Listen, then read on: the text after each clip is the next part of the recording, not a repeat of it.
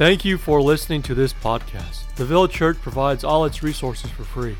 If you have been blessed by this ministry, please consider giving financially. For more information on how to give and other resources, please visit www.theville.church. Yo, what's good, Ville Church? This is Pastor Jay Harris. Listen, shout out to all my people in the Ville. I love y'all, miss y'all so much dearly.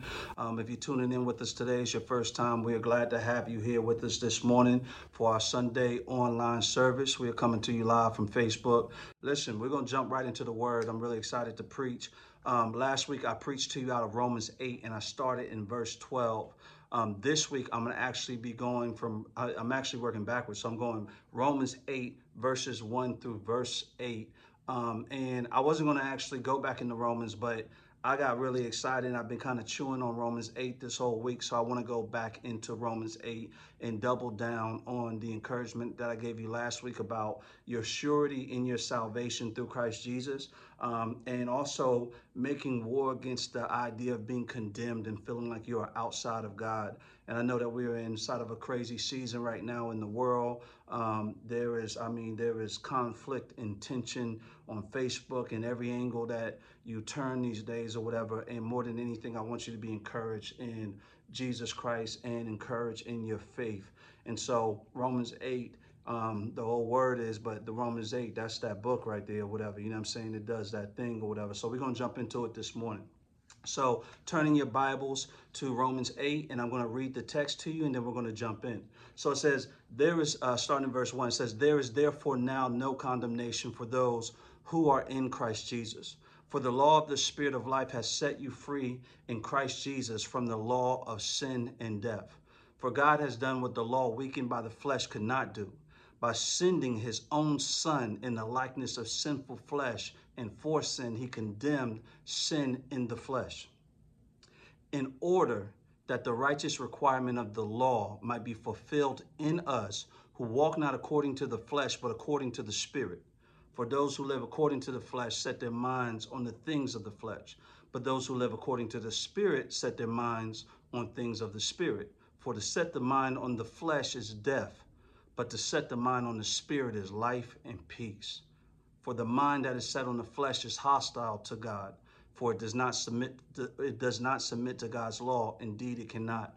Those who are in the flesh cannot please God. So that's our text for today. We're going to start in verse 1 where it says, There is therefore now no condemnation for those who are inside of Christ Jesus. First off, let's talk about what condemnation is.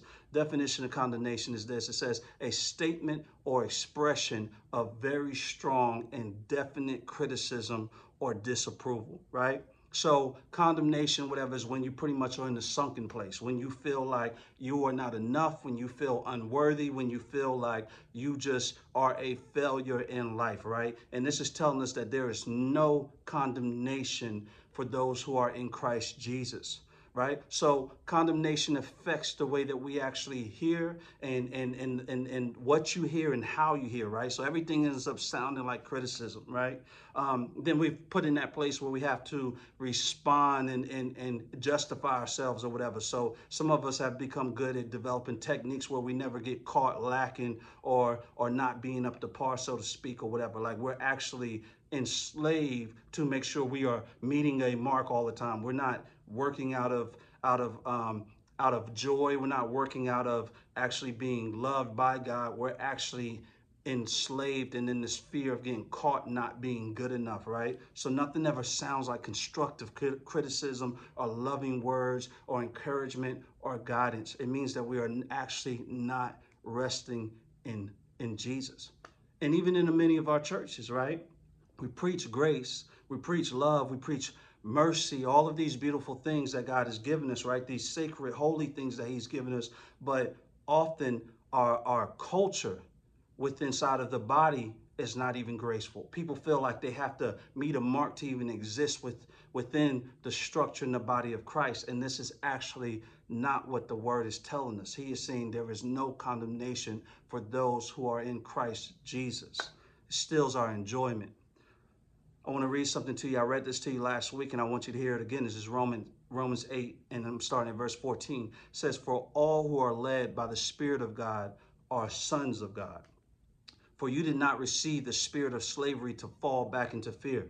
That's that slave whip trying to crack on us or whatever. We haven't been given a spirit of slavery where we are trying to earn our place with God. We have our place in God through Jesus. And the Spirit is leading us and it is telling us that we are sons of God. It says, But you have received the spirit of adoption, adoption as sons, by whom we cry, Abba, Father.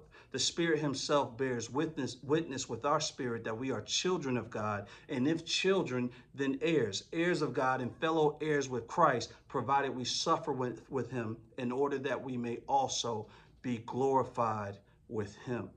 So, we are the children of God, is what the Spirit of God is always saying to us and always proclaiming to us. It's always pointing to us that we are heirs because of what Jesus has done, right? We look inside of Romans 5 19, it says this it says, For as through one, the one man's disobedience, the many were made sinners, even so through the obedience of the one, the many will be made righteousness. So that one that makes us righteous is Jesus. He is the substitutionary fulfillment of the law for us. So he has met the mark on our behalf, right? The Holy Spirit, the Spirit of life, will lead us as it sanctifies us by pointing us to the work of Christ and the will of God so we know what is righteous, what is true, what is pleasing to God. And the Spirit of life postures us towards a loving Father, not a cruel master. That's why the text says, Abba Father. We cry Abba Father because it's always posturing us towards our Father who loves us, not a cruel slave master with rules saying you are not enough. You, it's always pointing us to Jesus who is enough. It's a joyful work versus a grievous work. And I hit these points for you last week and I'm gonna hit them again because I want you to hear it and I want it to get in your soul. I want you to have a radar that goes off when when when the enemy's playing games and trying to condemn you and tell you, yo, I know what you did last summer. You're not as clean as you thought you are, whatever. I want you to hear this. Holy Spirit is always doing this. It's always bearing witness and leading us in this way. It always proclaims us the righteousness, your righteousness in Christ. It always screams to you your forgiveness through Jesus. It always points us to the Word of God which is holy. It always says Jesus is enough. Not that you are enough, but that Jesus actually is enough or whatever, because we only boast about him. And it places you dead in the center, center of the war between your flesh and your spirit. That's how you know the spirit is alive in you, because not condemnation comes, but conviction comes when you fall short. And it points you to the one who fell long, right? Who who who who who who is our substitutionary lead in Jesus. Flip side, when we focus on the flesh, the law and rules, we are automatically defeated and condemned because verses 7 and 8 tell us that's a battle that we can't win. We can't be good enough. So that slavery looks like us having a set of rules that we think will make us righteous. So we try to move to our code but the code falls short of Jesus Christ. 7 verse 7 and 8 of Romans 8 says this. says for the mind that is set on the flesh is hostile to God. It does not submit to God's law. Indeed, it cannot. Those who are in the flesh cannot please God. So you know when the flesh is, you know when the law is running a number on you or the flesh, or you are feeling that slavery mindset set in again because it's when you are feeling so unworthy, when you have division with others and you're judging other people because they don't meet a law that you've set in your mind or whatever, and they don't seem to actually add up, right? When I'm in that place, I torture my family. I torture them with, with, with judging them and, and, and I take away everybody's peace because I personally feel condemned and it makes me begin to condemn. It makes me tell everybody they're not doing enough, they're not working hard enough. I begin to demand, demand more of them to be better. A class, a, a grade A jerk, right? But verse one and two that we just covered testifies to the to the fact that Christ has already accomplished the impossible on our behalf. There's therefore, hear this, no condemnation for those who are in Christ Jesus. For the law of the Spirit of life has set you free in Christ Jesus from the law of sin and death. So, am I telling you you're going to be perfect? That you're going to be perfect, and if you think the right way, you're going to always be perfect and you're never going to fall short or anything like that. No, I'm not telling you that, but I'm telling you that you will know God and you will experience His holy goodness and His sacred truth through His Son Jesus. That's what I'm telling you. I can't tell you how many times I've been in a situation where, um, and some of you parents understand, or if you're married, or if you just, period, you, if you just live in life or whatever, you'll get where I'm coming from. But I can't tell you how many times that I've, um, I've, I've, I've lost my temper with my kids, or, or I'm feeling condemned. And so my reaction to them not doing something they were supposed to do, or me being upset with them, is me condemning them right? And then I, I, I, finished that ordeal, head to my room, and I'm sitting down feeling, you know, busted and disgusted with myself or whatever, because I'm like, man, you should have handled that differently and you actually are hurting them and you're not doing better. And all these things are telling me I'm a failure. And then the Holy Spirit shows up and begins to tell me how I'm loved in a moment when I don't feel that I should be loved. In a moment when I feel like just disgusting and like I'm the worst parent in the world or whatever. And the Holy Spirit points me to Jesus Christ's love for me. That how the Bible says that while I was in my iniquities, He saved me. That this righteousness that's been gifted to us through grace is not because I was ever good. It's not because of that. So even in that very moment, God's love through Jesus stands and washes over me.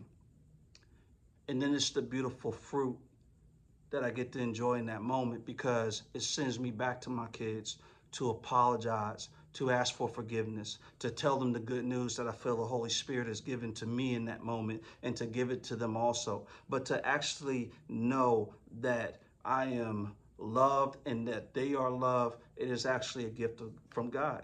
In those days, I go to bed in awe of God, right? Because I know if God does not do this thing to me, I'm going to destroy those I love around me and hurt them deeply. Um, and the fact of the matter is, I'm just broken like that in myself, but I'm also made whole like that through Jesus. That is why we boast about Him and His power and not ourselves. Glory to God. All right, verses 2 and 3.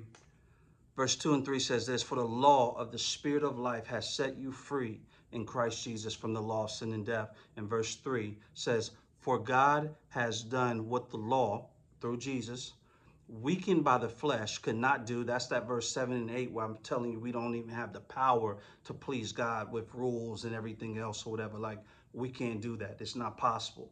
Um, but it says, weakened by the flesh could not do by sending his own son in the likeness of sinful flesh and for sin. He condemned sin in the flesh. So the sin, excuse me, the answer for our, our, our weakened flesh that always falls short of the righteous law, because the law is righteous.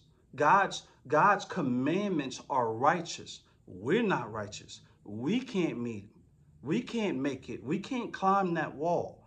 But Jesus has climbed that wall for us. He has conquered death by living out a perfect life. That's why we call him the perfect, spotless Lamb of God, this sacrificial Lamb whose death and his, his, his life and his death and his resurrection pays for our sins and gives us new life in him presently and in the present and eternally, right? And eternally. So the answer to this broken condition that us as humans and the whole world finds himself in is not a what, like a what we should do. It's in a who. It's in a person. It's in the King of Kings, the Lord of Lords. It's in Jesus Christ, right? So I'm gonna steal something here, whatever. I'm gonna borrow something from John Piper because I feel like he hits this really, really well. But he says, I'm quoting him, it says, when the fulfilling of the law is called the law of Christ, it means that our pursuit of love is guided and enabled by the life, word, and spirit of Jesus Christ. The law of Christ is not a new list of behaviors. I'm going to say that again. The law of Christ is not a new list of behaviors without, but a new treasure and master within. So it is a treasure and a master within. It's not a what, it's a who. It's Jesus Christ. He did give us, I'm still quoting, it says, He did give us a new commandment. A new commandment I give to you, that you love one another even as I have loved you, that you also love one another. That's John 13, uh, 34. It says, But this standard of love is the life and power of a person who indwells us by his spirit. We pursue love as the law of Christ by looking to Christ as our all sufficient righteousness. That's mind set on the spirit, right? our all satisfying treasure, our all providing protection and helper, and our all wise counselor and God. So gangster stuff right there. I hope y'all with me on this. Verse 4.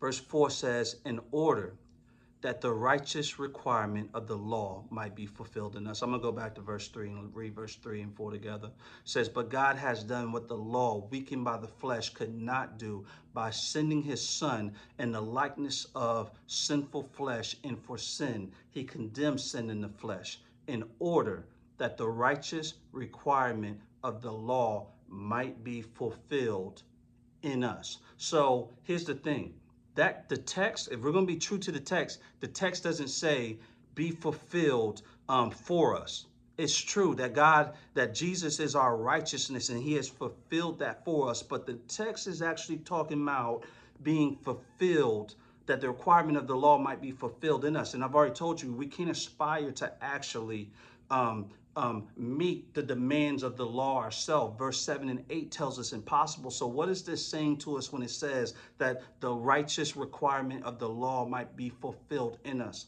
What it's saying is that the Spirit, as it is pointing us to Jesus, the fruit that comes from us actually is satisfying the law. In other words, it's holy and righteous fruit that the Spirit of God is empowering us to live out.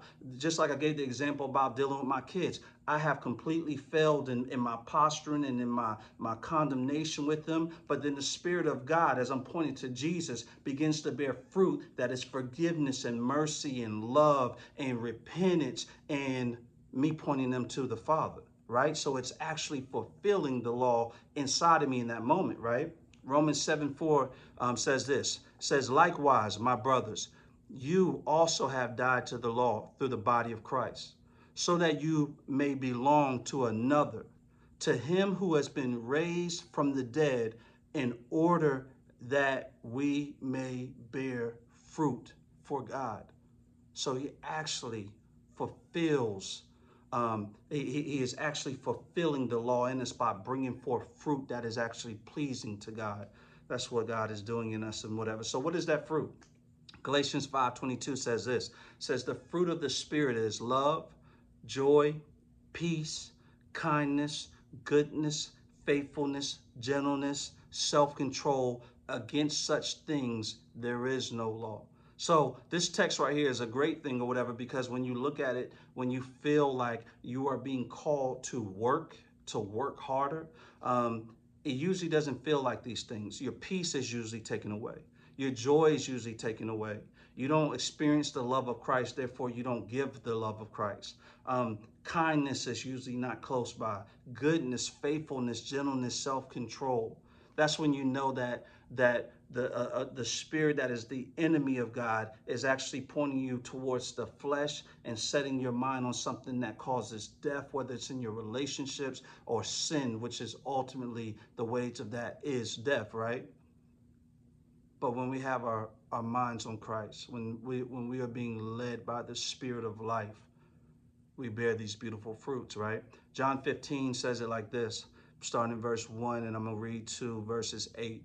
Um, it says, I am the true vine, and my Father is the gardener.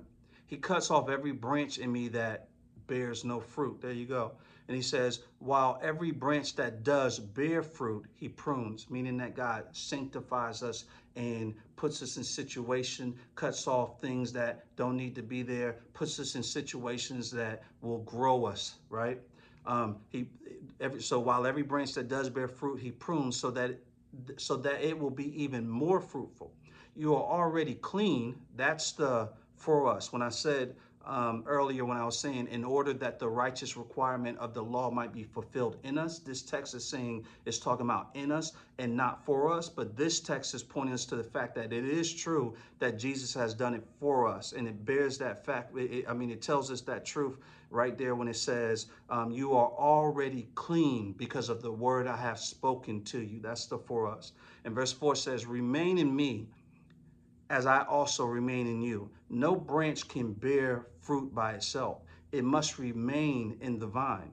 Neither can you bear fruit unless you remain in me. I am the vine, you are the branches. If you remain in me and I in you, you will bear much fruit. Apart from me, you can do nothing. If you do not remain in me, you are like a branch that is thrown away and withers. Such branches are picked up, thrown into the fire, and burned. If you remain in me and my words remain in you, Ask whatever you wish, and it will be done for you. And listen to verse 8 right here. It says, This is to my Father's glory, to God's glory, that you bear much fruit, showing yourselves to be my disciples. So God is doing a work in us, right? That for his glory and and for the point of making an exclamation point on the fact that we are his disciples the spirit that he has given to us is leading us. Holy spirit is leading us and bearing much fruit in our life and the work will be done. So we don't have to speed ahead of god and try to take on the work ourselves. We get to rest in the process and be in relationship and enjoy the father and we get to do it while we're actually in peace right? While we're in peace. It doesn't mean that we're, we, there's no suffering. Suffering is coupled with it. As we look at a broken and grievous world, we will see suffering. We will experience suffering because everybody won't rejoice in who we are. Matter of fact, we will be um, pen- penalized and, and, and uh, mistreated because we are His, right? They didn't know Him, so they're definitely not going to know us. So, what law through Christ and the leading of the Holy Spirit are we fulfilling, right? In Matthew 22, 37 through 40, it says this. It says, And he said to him, You shall love the Lord God with all your heart and with all your soul and with all your mind. This is the great and foremost commandment. The second is like it. You shall love your neighbor as yourself. On these two commandments depend the whole law and the prophets. So Matthew 22 is testifying to the fact that one of the things that the Spirit of God is doing and this fulfilling of us, like this fulfilling of the law, is that we love God with our heart, all of our heart, with all of our soul, and with all of our mind. And we love our neighbor as ourself. That's what it looks like when the, when the Spirit is bearing fruit in our lives. And so let me go ahead and bring us on home with verses 5 through 8. We've already talked about 7 and 8, but I'm going to read this all to you.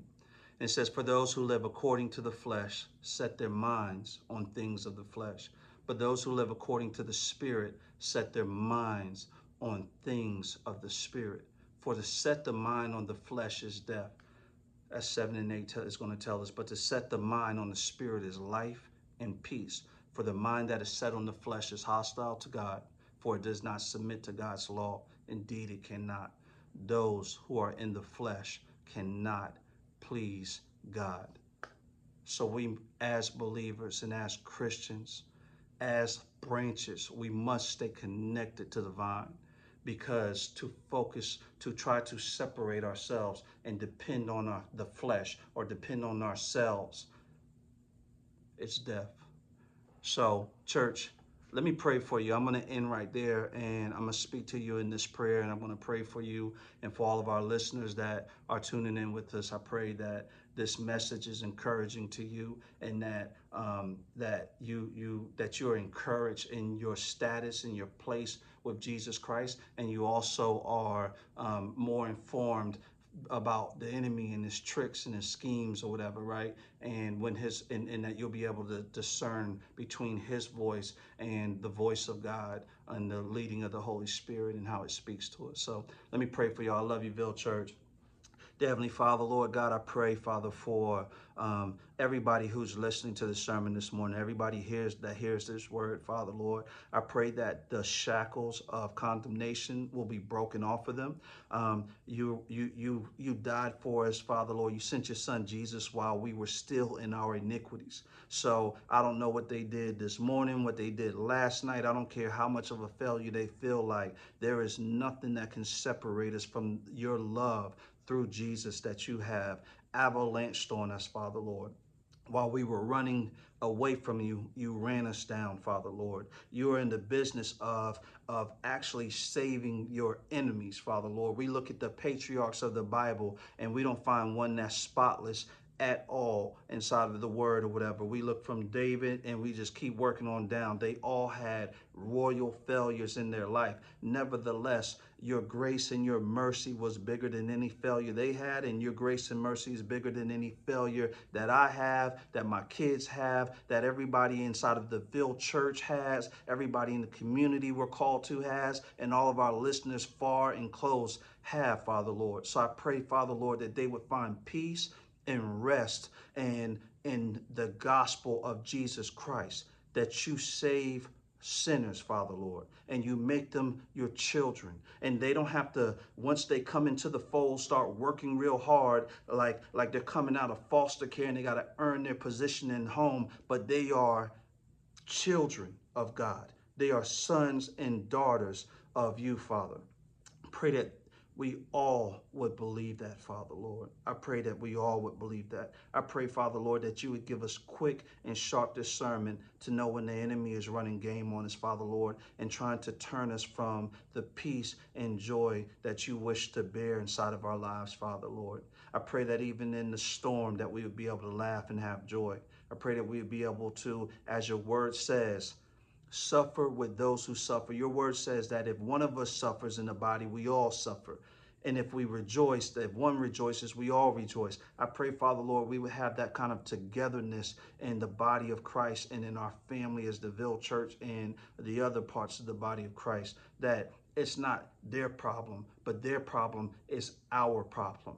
Their rejoicing is not their rejoicing, but it's our rejoicing. I pray that you give us the kind of faith that is not carnal and just makes us individualistic, where we only looking out for number one, Father Lord, but that we are a family indeed, Father Lord. And we believe that you will continue to grow us in that and sanctify us in that, Father Lord. That is our hope that you have gifted us with and blessed us with. And so we thank you for Jesus. We thank you that we are your children. We thank you, Father Lord, that you give us something better than ourselves that is true, faithful, and God glorifying, Father. So I praise you in Jesus' name. God bless you, church. God bless you, everybody listening in. Ville Church, I love y'all. I can't wait to see y'all. I'm going to hug the mess out of all of y'all when I see you. You know what I'm saying? I believe that I'm going to hug the mess out of you for real. So I love y'all. And, um, and uh, eyes on the prize. You already know what it is. Peace.